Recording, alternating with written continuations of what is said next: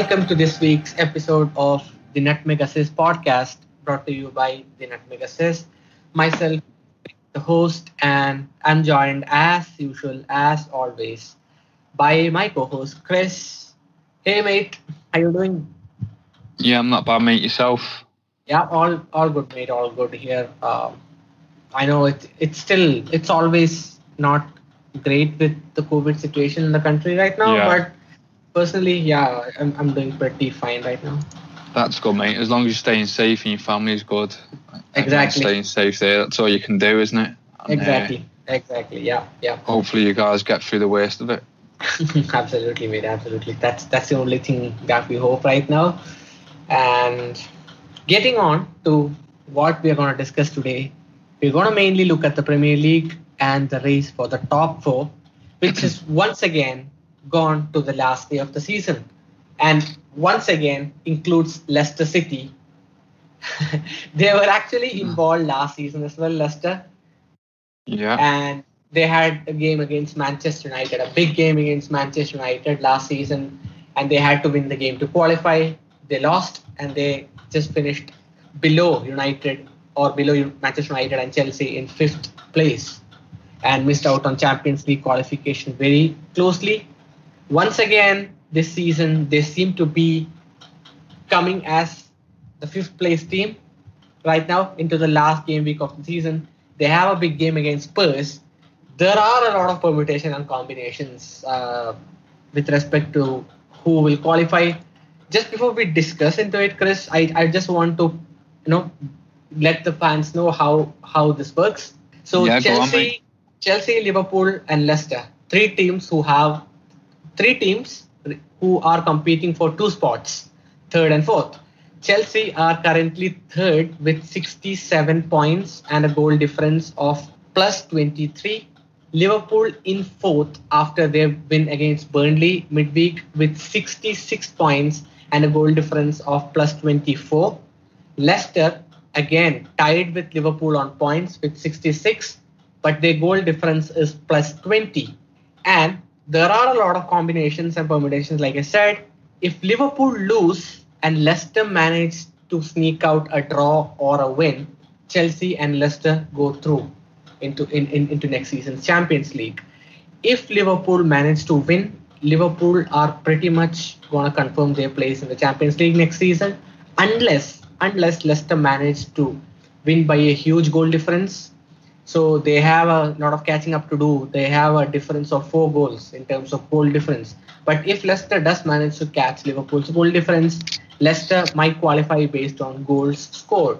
So that's another deep combination or a deep probability. The chance of that happening is not pretty huge. But if Chelsea lose and Leicester and Liverpool manage to win their games, Chelsea go out. So there are a lot of, like I said, there are a lot of different possibilities right now. Anything could happen on the last day of the season, and all the games are being played at the same time as well. So it's an interesting race for the top four. Liverpool have been in this position before under Jurgen Klopp. I remember the 2016-17 season where they needed a win against Middlesbrough on the last day of the season to qualify, and they won the game 3-0 and qualified for the Champions League. So, Chris, coming on to the point right now, Chelsea play Aston Villa, Liverpool play Crystal Palace, Leicester play Spurs. First of all, I want you to predict who you think, or who in your opinion do you think will make it to the top four? I think it will be Chelsea and Liverpool. I think they'll qualify for the top four as it stands now. I can actually see all three teams winning. And I don't see there being any real complications. I can't see Chelsea and Liverpool slipping up. I really can't. Although I'll probably say Chelsea probably got the trickiest tie. I think Leicester will beat Tottenham convincingly, especially the way Tottenham played against Aston Villa the other night. If they played like that against Leicester, it could be a goal fest. But I just don't see them overcoming the 4 goals needed to beat Liverpool on goal difference, because I can't see, obviously, Liverpool. I can see also Liverpool winning quite convincingly as well. Interesting pick. Yeah, I think Chelsea have got the trickiest tie, but you just don't know what you're going to get from Aston Villa. And I think Chelsea have obviously got the more quality. Aston Villa, as good as a result it was against Tottenham, and as convincing as a result it was, I still put that down to how badly Tottenham played. And then going into that game, it was a bit of a shock as well, because I didn't think Aston Villa were great against Everton. Obviously got beat by Crystal Palace, so they weren't in the greatest form themselves over the last two games. So I wouldn't read, and there'll be a lot of people saying Aston Villa can beat Chelsea because they beat Tottenham. I wouldn't read too much into that. I do think it was down to Tottenham being really poor. I think Liverpool, Crystal Palace are obviously in a situation where they're completely safe. The manager's going at the end of the season. Maybe they might be a little bit motivated by that, but I just don't see it. I see Liverpool winning convincingly. And again, Tottenham are in poor form at the moment. Doesn't look like they've got any idea who the manager's going to be. Harry Kane's announced that he wants to leave the club, so I can see Leicester winning that game convincingly as well. I mean, let's take each game one by one. Chelsea versus Villa, starting with Chelsea versus Villa. Chelsea have won their last 4 out of the 5 games. Their only loss was against Arsenal. Yeah. And that was a game where they actually dominated. Chelsea actually dominated. And I would say they didn't have the luck that day. They just didn't have the luck that day. And I think when it comes to scoring, they've not had enough luck this season. I think the finishing has been quite underwhelming, to be honest. Timo Werner especially. But Timo Werner, again, it's a huge topic if you want to talk about Werner, and we'll keep that for the summer. But I think they kind of have issues scoring, not creating, but scoring, because they do create pretty good chances. Scoring is the biggest problem. And I think for once, they might need all the luck in the world, because if Aston Villa manage to score and if Aston Villa manage to take the lead, it's going to be a tricky game. It's going to be a really, really tricky game, seeing Chelsea push fighting for a goal, because that's the kind of situation they've been in the last probably couple of weeks or so. So it's an interesting game, like you mentioned. And Aston Villa, again, another team, you don't know what happens with them. They've won 2 and lost 2 and drawn 1 in their last 5. That win against Spurs was really, really good, in my opinion. So it's a tricky game, but do you think Aston Villa probably can get past that Chelsea defense though? Because Chelsea might be actually thinking about somehow getting a goal and getting a win, because a win secures their place. A win secures them 3rd place as well. So do you think they feel that extra pressure in the game? Like you said, Riffert, obviously it will be very interesting to see how Chelsea react if Aston Villa go 1-0 up, because against Arsenal and against Leicester in the FA Cup final, they couldn't turn those results around. So maybe that's a little bit of a weakness there in terms of what you've mentioned, actually putting chances away. The only thing I would say is they still created not so much the cup final, but against Arsenal they still created opportunities to win the game. They just didn't put them away. Although what I would say is both Arsenal and Leicester play with a back 3 in those games. Aston Villa won't change to a back 3, and he will press high if Ollie Watkins plays, so that might suit Chelsea better, because they're very good at playing through a press, and they transition very quick. So that could suit them in this game in terms of getting chances on goal and actually being able to convert them. I see Chelsea winning this game. I think in order, I spotted a weakness in this Chelsea team against Leicester in the cup final. Leicester kept making them go eventually, especially in the second half, of forcing Chelsea into long balls, and that sort of suited teams then, that suited Leicester down to the ground, because they were playing with a back 3 And Timo Werner is not the greatest striker receiving the ball in the air, especially if he's playing up front on his own. So unless Aston Villa were to change their system, which I just don't see them doing, I see Chelsea winning this game. And Jack Grealish has returned as well, so I think that's going to be again another important factor, I guess. And he would definitely want to finish this season on a high, because he's been injured for a good part of probably the last 1 or 2 months, I guess two and a half months, I guess. So he would want to end this season on a high and probably impress Southgate so that Southgate picks him. So yeah. I'm pretty sure Aston Villa, because they have nothing to play for right now. They are going to finish 11th no matter what this season. So even if they win, they lose, or they draw, they're going to finish 11th, and I think they're going to have a really good go at Chelsea. But like you said, Chelsea's defense have been pretty good. They've been really controlling the number of opposition shots or chances, and they've not given the opposition really good opportunities, to be honest, to score. And even when Edward Mendy plays, he has the height and he looks pretty much composed as well. So I don't see a lapse in concentration. Pretty much when I watch Mendy play, apart from maybe the 1 or 2 moments here and there, which is pretty much applies to any keeper in the world. But I think overall that is actually a plus for Chelsea. And if you look at the 2 games that Chelsea had lost, Kepa played both the games, the cup final, the FA Cup final, as well as the game against Arsenal. So I think the back line, or probably the whole team's morale, kind of has a go when Kepa starts. I don't know if I'm making a very bad claim here, but I do feel that Chelsea probably panics a bit more when they have Kepa in goal when you compare it with Mendy. So with Mendy starting, I think they're going to win. Yeah, I kind of agree with you. I think they're going to win. But I don't think it's going to be a huge win either. I think it's going to be probably a 1-0 or a 2-0 win, in my opinion. Yeah. I mean, I just think the opponents suit them a lot better than what. I mean, there could have been trickier opponents for Chelsea. But on the other hand, though, if obviously someone said to me an hour before kickoff, right, we've seen the future, and one team out of the 3 is going to lose today, who would you put your money on?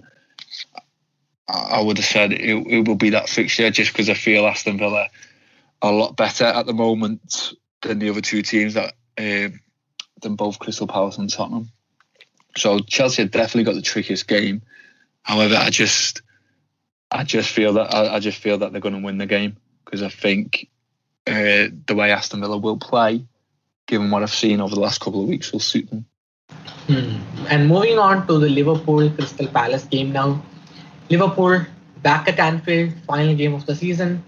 They have the fans back again, but under massive pressure, like I said. And I mean, if you would ask me after that Newcastle game whether Liverpool would make it to the top 4, I would have said no. If you would ask me after the Southampton game, I would have said no. If you even ask me after the Manchester United game, I would have said no. But and even till the 91st or 92nd minute in the West Brom game, I would have still said no. But seeing Liverpool perform the way they did against West Brom and Burnley, I mean, they weren't outstanding in my opinion, but they managed to get over the line, and that's the Liverpool I saw last season. They were overperforming a lot in terms of the numbers, some underlying numbers last season, Liverpool, and this season. They had a really good start. They kind of regressed back to their mean. The players started regressing back to their mean. Then there was a sharp decline in terms of finishing. Liverpool are currently the 6th worst team in the top 5 leagues in Europe when it comes to XG performance or XG goals differential. They are 6th biggest underperformers when it comes to the XG differential, or the goal and XG differential, in the top 5 leagues in Europe. So that actually speaks a lot. So that actually speaks a lot about how bad their finishing has been. you might have seen that in the Burnley game as well. A lot of decent opportunities which Liverpool would normally have converted last season, which the likes of Sadio Mane, Mohamed Salah, Firmino would have converted last season. They managed to miss a lot of chances, but finally they got a breakthrough goal through Firmino. And it's not like Burnley didn't have chances either. They had chances. And for any team playing Liverpool right now, the blueprint will be to put a long ball in, because Liverpool are pretty slow at the back. Nat Phillips, Reece Williams. I'm not sure if Ozan Kabak might start this game because he faces a late fitness test. So I'm not sure if he'll start, but if it's Nat Phillips and Reece Williams, you would definitely try to target Reece Williams, and you would actually try to target Nat Phillips as well, even if he's been pretty decent in aerial duels and some other aspects. Because that backline is shaky. They get out of position a few times. They probably are not proactive, but they are kind of reactive defenders, which is not what Liverpool have been having in the last 1 or 2 years with Virgil van Dijk and Joe Gomez or even Joel Matip. They are more of a proactive defenders than a reactive one. So I think that is one area where Crystal Palace could exploit with the likes of Benteke and Wilfred Zaha, who has really good pace. I think Eberechi is a big miss for Palace, but I think Palace definitely have the first 11 to trouble Liverpool and probably cause an upset. But with the form Liverpool are in, if they don't make it, it's going to be a surprise, like you said. If Liverpool don't manage to win this game, it probably sums up their season. Yeah, I mean, there's always room in football, isn't there, for an upset or a little bit of a shock, especially on the last day, especially given what's at stake for these teams. But I think Liverpool getting that goal against West Brom in the way that they did obviously made it even more sweeter, the fact that it was the goalkeeper. It looked, you mentioned that Burnley did have chances the other night, but I always thought Liverpool were going to win that game. I mean, there was, maybe if Burnley took that chance at the very start, I think it was Chris Wood, was it? And Nat Phillips' mistake. Maybe it might have been a different game, but I always thought Liverpool looked quite comfortable in that game.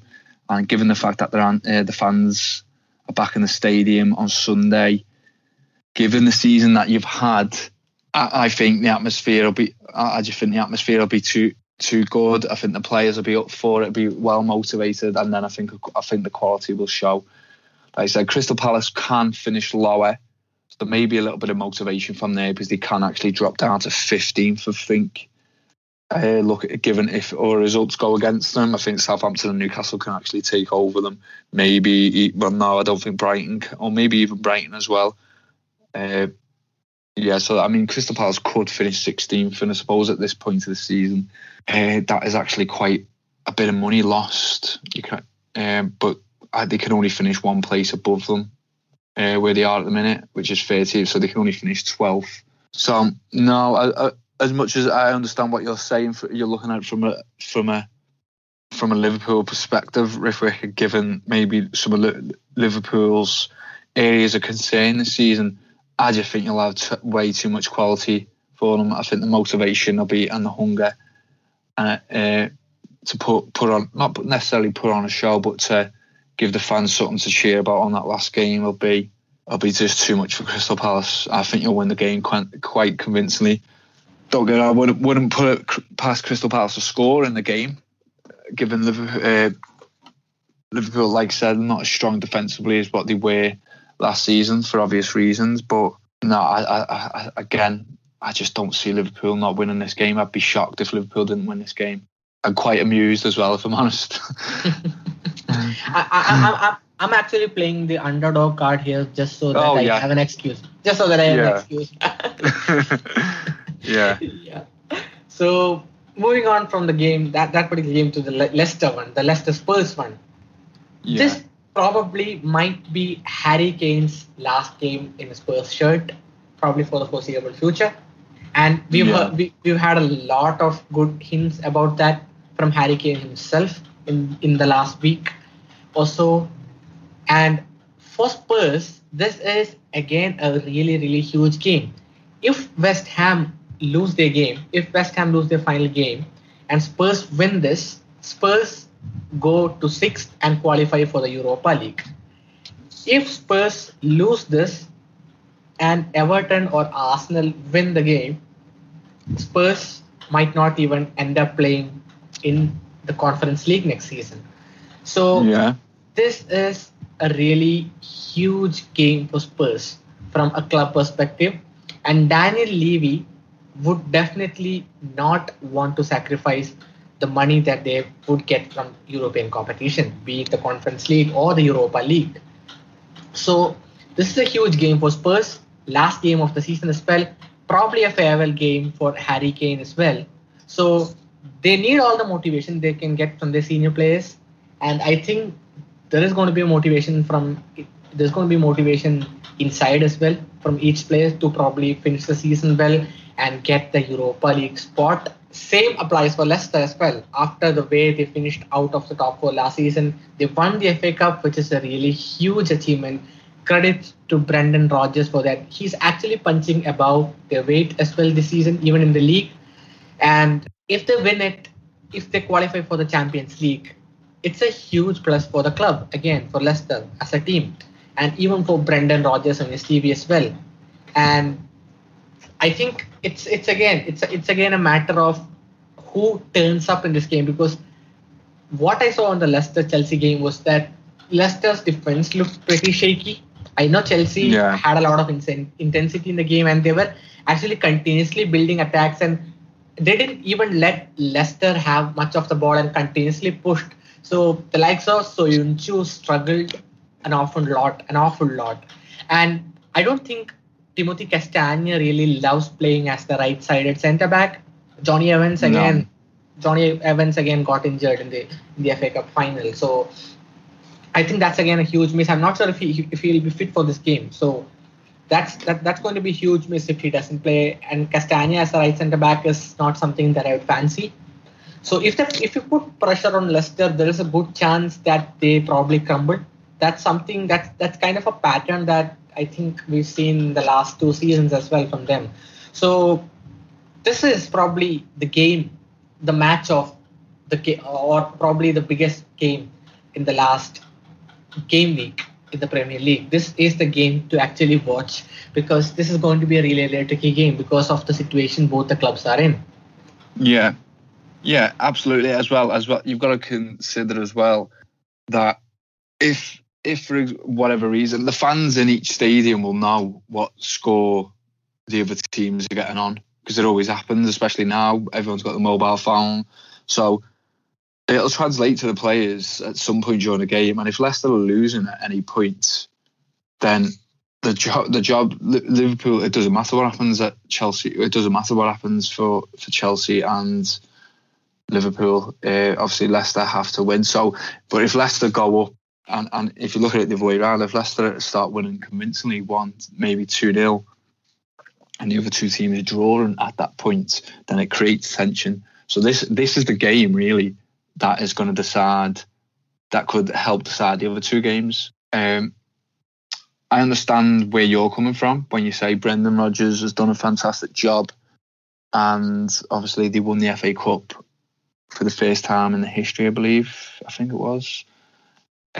Last week, so that's a fantastic achievement. And I think if you would have asked Leicester fans and the players themselves, would they rather win the FA Cup or qualify for the Champions League, I think they would have definitely chose the FA Cup, because they proved this season and they proved last season that they can compete and get in amongst the top four, and they proved that they can do it this year as well as playing European football, which people always seem to think is going to be a hindrance. But Leicester approved this year, because they still went deep into the competition, that they can actually maintain a top four place whilst being in Europe and being in the Europa League. So there's no reason why they can't do that again next season. So the FA Cup definitely would have been took instead of the top four place. However, you've got to say for them, they should be clear and fair place, Leicester. They should have had their Champions League place wrapped up now for maybe a couple of weeks. If you look at some of the games where they've dropped points, the Newcastle game 4-2. I mean, you could argue as well the West Ham game as unlucky as what they were with the 3-2 defeat, they should have beat West Ham, or certainly should have been. They were certainly good enough to beat them. You look back through the months, drawing away at Burnley, getting beat by Arsenal at home. I know that was the back end of February, and you could say that was still a long way to go to the season, but still at the time, that was a terrible result. So there's points. The certain, and I know the Premier League is a tough league, and every game is a hard game. But you've got to look at those defeats and say, even if they won one, maybe two of them, the job would be done now. They wouldn't be going into the last game, and I think they deserve some criticism for that as well. And I think they'll only have themselves to blame if they finish fifth. Absolutely, and I think that game against Southampton where they drew, despite Yannick Vestergaard getting sent off in the 10th minute, that again was a huge disappointment for them, because I think the Newcastle game and the Southampton game will be talked about a lot, because they have like 79% possession in the Southampton game. Yeah, so I think they should have probably sealed top four. They've top four place by now, but I don't know. Things work too weird, and things have worked actually too weird this season in particular with a lot of different teams. So it's finally come on to the final day of the season. So yeah. I get where you're going as well. Yeah, I mean, again, it sounds like I'm being critical, because you could argue that, like you said, they are punching above the weight. But when you look at it through what's happened throughout the season, I mean, at one point they were second. It looked like they were challenging for the title. Then they dropped down to third, and then they should have had third wrapped up by now. And now they fell out. They fell out at the worst possible time, because there's no time to recover. And yeah, I mean, again, it does sound harsh considering they've won the FA Cup and it is Leicester City, but that'll be two seasons on the bounce now that they should have had Champions League football. You could argue when it goes back to next season, will Liverpool be as poor as what they are this season? I highly doubt it. Manchester United are likely to invest again. Chelsea, again, I think a full season on Thomas Tuchel, I think they'll actually finish a lot higher than fourth if they finish fourth, or I think they'll challenge for the title with one or two more signings there. So they might not get another chance, Leicester, or as good a chance as this again. So that's why I'm being a little bit critical of them. You've mentioned Tottenham. Obviously, Tottenham could spoil the party anyway in terms of what they've got to fight for. But I just don't see it. I think that team's finished. It really is. It needs refreshing up completely. You mentioned that it could be Harry Kane's last game. It'll also be Ryan Mason's last game in charge. But I looked at them the other night, Ripper. I just thought this team isn't beating anyone at the minute. They did look. I mean, 2-1 flattered them. I thought against Aston Villa, 2-1 flattered them a lot. Don't know what the XG was at the end of the game, but I mean, the one or two opportunities where maybe Aston Villa didn't actually create the chance, but maybe just a little bit indecisive, or it was a last-minute tackle. But Tottenham were all over the place, so I just can't see them getting anything out of this game, because, again, Leicester will have the motivation to make sure that they do their job. And then obviously, if the other results go against them, there's nothing they can do. But yeah, I mean, I look at Tottenham and I just think, as much as we want to sit here and criticise Jose Mourinho and say his tactics are finished, or he's finished in English football, blah, blah, blah, I just don't see why he sacked them. I really don't, because it's not got any better. I thought the performance in the Carabao Cup was, you might as well have had Jose Mourinho there. At least he might have had a little bit more decisiveness out to beat Manchester City, because because he's done it once already this season, and they still had a chance themselves at the top four at that stage of the season, a very good chance actually, and it's just gone a bit. It's not improved since he's gone for me. And that's not taking anything against Ryan Mason. Obviously, he's a very young manager. He loves the club. He's come in to do a job. They've won games, but the performance that back four at the minute, for me, if Tottenham are looking to get a new manager in with any kind of ambition, they need four new defenders if they're going to continue to play back four, right back, a left back, and two new centre halves. I just don't see how they can cut. Just don't see how they're going to be able to cope with Leicester over the weekend. Like you mentioned, I think Spurs are a team who needs a huge reprogramming in their team, and I think we're going to see that this summer as well. And if Harry Kane leaves for a big fee, I think they're going to have the funds as well to probably rebuild the side properly and give that to a manager who probably can do something interesting. That's again a topic of its own. Choosing a Spurs manager. The guys at the Extra Inch podcast have done some really good stuff there. And personally, I would like to see Graham Potter join Spurs as well because of how good he is actually. So that's a whole different topic. But that's it with the top four coverage. Before ending the podcast, we have our usual patron questions actually from one of our biggest supporters, Dieter Van Gook. And Dieter has actually four questions, but we'll take two of them, or we'll move two of them to future episodes, considering those are actually related to the Euros as well as the transfer window. We will have separate or special episodes for them, so we'll move those two questions to those episodes. But his main question is about Robert Lewandowski. I mean, there isn't enough words in English dictionary using which you can describe or you can actually note Robert Lewandowski's achievements in the last two seasons. That's including this one. He has equaled Gerd Müller's record, Bundesliga record of scoring 40 goals, isn't it? In a season. Yeah, he's equaled the record, yeah. Yeah, he's equaled the record. That's stood since 1971, I think, 72.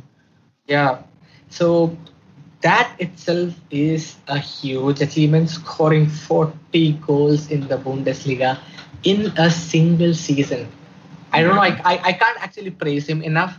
Dieter's question being, is Lewandowski the best striker in the world now?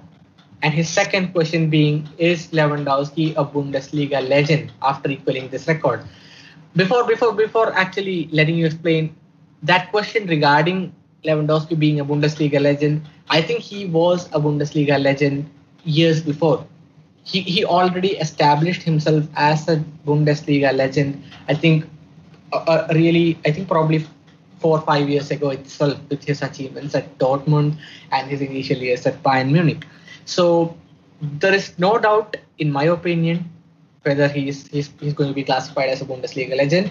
Maybe you could probably argue whether he is probably the greatest ever striker to ever play in the Bundesliga. That is something that you can probably argue. And I would probably classify him among probably one of the greatest ever in the Bundesliga. I would classify him in that list instead of downright saying he is probably the best ever. But he is definitely among the greatest ever, not the strikers, greatest ever players to play in the Bundesliga, because the numbers that he's produced in the last few years is magnificent. And I don't think there are a lot of players apart from Messi and Ronaldo, maybe even Neymar, who can produce numbers as good as he's done. So that for me is downright. And whether he is the best striker in the world, yes, 1,000 times. I don't think there's any player in the world who's been on Lewandowski's level for 1.5 years. Is he a Bundesliga legend? So that was the question, wasn't it, from Dieter? Is Lewandowski a Bundesliga legend? Absolutely. I mean, I'll answer that question straight away. You can't argue with someone who has won everything there is to win at club level. He's won He's won multiple championships with both Borussia Dortmund and Bayern Munich. He's won a Champions League. He's been top goal scorer in that league for a number of seasons, and he's the complete number nine. I mean, we've mentioned a few times on various different other shows how difficult it is to play up front on your own. Well, when you've got as much to your game as he has, he is that perfect striker, because I suppose in some ways there isn't anything he can't do. I mean, his movement in the box is fantastic. He's very good in the air. He's very good technically. He can score from outside the box as well. We've seen that a number of goals over the year, especially when he was playing under Pep Guardiola. His ability to drop deep as well and take the ball and actually link up play is fantastic. I mean, this season he's got 7 assists as well. I mean that, but for a centre forward who plays up front on his own. I want to say he's not when he plays up front on his own. I'm not trying to say, but as you know, Riffy, just for any listeners, we're not saying that Bayern Munich play defensively, because it's not. But obviously, Hansi Flick plays 4-2-3-1, and I think he has played that at least 90% of the games of Bayern Munich played this season. So he plays as that focal point. So for 7 assists, it's not. That's not a bad record in itself, and I don't think you can question whether he's a Bundesliga legend. He absolutely is, in terms of one of the best players to ever play in the Bundesliga, or one of the best strikers to ever play in the Bundesliga. I think you'd have to consider that he is. Yeah, I mean, obviously, I don't buy into all these arguments of comparing strikers from different generations or different teams from generations, because it's just a flawed argument, isn't it? You can never compare the game then to compare it to now. There's so many pros and cons to each argument that you just can't narrow it down enough, but. The Bundesliga weren't the league it was. Oh, sorry, the Bundesliga wasn't the league it is now back in, say, the 90s, or certainly in the 80s. It weren't sort of like the productive, maybe productive's the wrong word. It didn't have the trendiness that it has now. So it didn't have the glamour and the players. The Bundesliga has always been great for producing homegrown players. The majority of them are German. So I'm just trying to think of anyone certainly in modern times, that can compare to him. And there's no one that comes into my head straight away, especially from a forwards point of view. There's been exciting players. I'm sort of just thinking now from the turn of the century. But you could argue, since in that period, that he's the best Bundesliga player. I can't think of anyone at the top of my head now. There's been talented and exciting players, but no one who's showcased his talent in the manner that he has. Yeah, I can't disagree with you at all, mate. I mean, 34 goals last season, along with 4 assists, I guess. 34 goals and 4 assists last season in the Bundesliga alone. 40 goals and 7 assists this season in the Bundesliga, and he's played lesser minutes this season. I think he's played around 400 minutes less already right now compared to last, and he has 9 more goal contributions, which is absolutely amazing. And there is actually no doubt that if the Ballon d'Or were to be given right now, there is no other candidate other than Robert Lewandowski. I don't think there's any close competition with him. I don't think there's any other close competition with him if you're looking right now, because of how good he's been in the last 1.5 years. Yeah, as a Ballon d'Or, wouldn't it? Yeah. I can't argue with that. Was Dieter's other question, is he the best striker in the world right now? Yeah. Yeah. He's definitely in the category. I mean, he's the benchmark for all strikers to compare themselves to at the moment. Like I said, I think I think Luis Suarez has had an incredible season at Atletico Madrid. His importance can't be underestimated for them. I think Romelu Lukaku has had a fantastic season for Inter Milan and certainly deserves mention in that argument, but I can't. As good as Haaland as well. Again, his talent speaks volumes. Certainly go on to be the best striker in the world. But I think, going back to the Suarez-Lukaku argument, they deserve mentioning, and you'd have to certainly listen to anyone who argued them being the best this season. But Lewandowski, again, you look at those goals and you look at the record as well, because he got injured. Let's not forget, he got injured for the Champions League ties. And I think he missed 4 games, didn't he? I'm not sure if he missed 4 Bundesliga games, but he certainly missed a couple. And it looked like the record was going to go out. It wasn't going to happen at that point. But yeah, to go into the last game, just needing 1 goal to break it, is just incredible. Incredible stuff, really. But as well, I don't know, did you see the miss? He could have beat it last week. Did you see his miss? Yeah. I mean, for a player who's overperformed his XG so much this season, that miss was absolutely funny. I mean, I've seen that video like 5 or 6 times, and I still can't believe he missed that. It's got to be one of the misses of the season, hasn't it? I can't think of any of the season. Yeah. Yeah, I can't. I remember. Obviously, Everton got beat by Sheffield United last week, and Dominic Calvert-Lewin missed a great opportunity to score.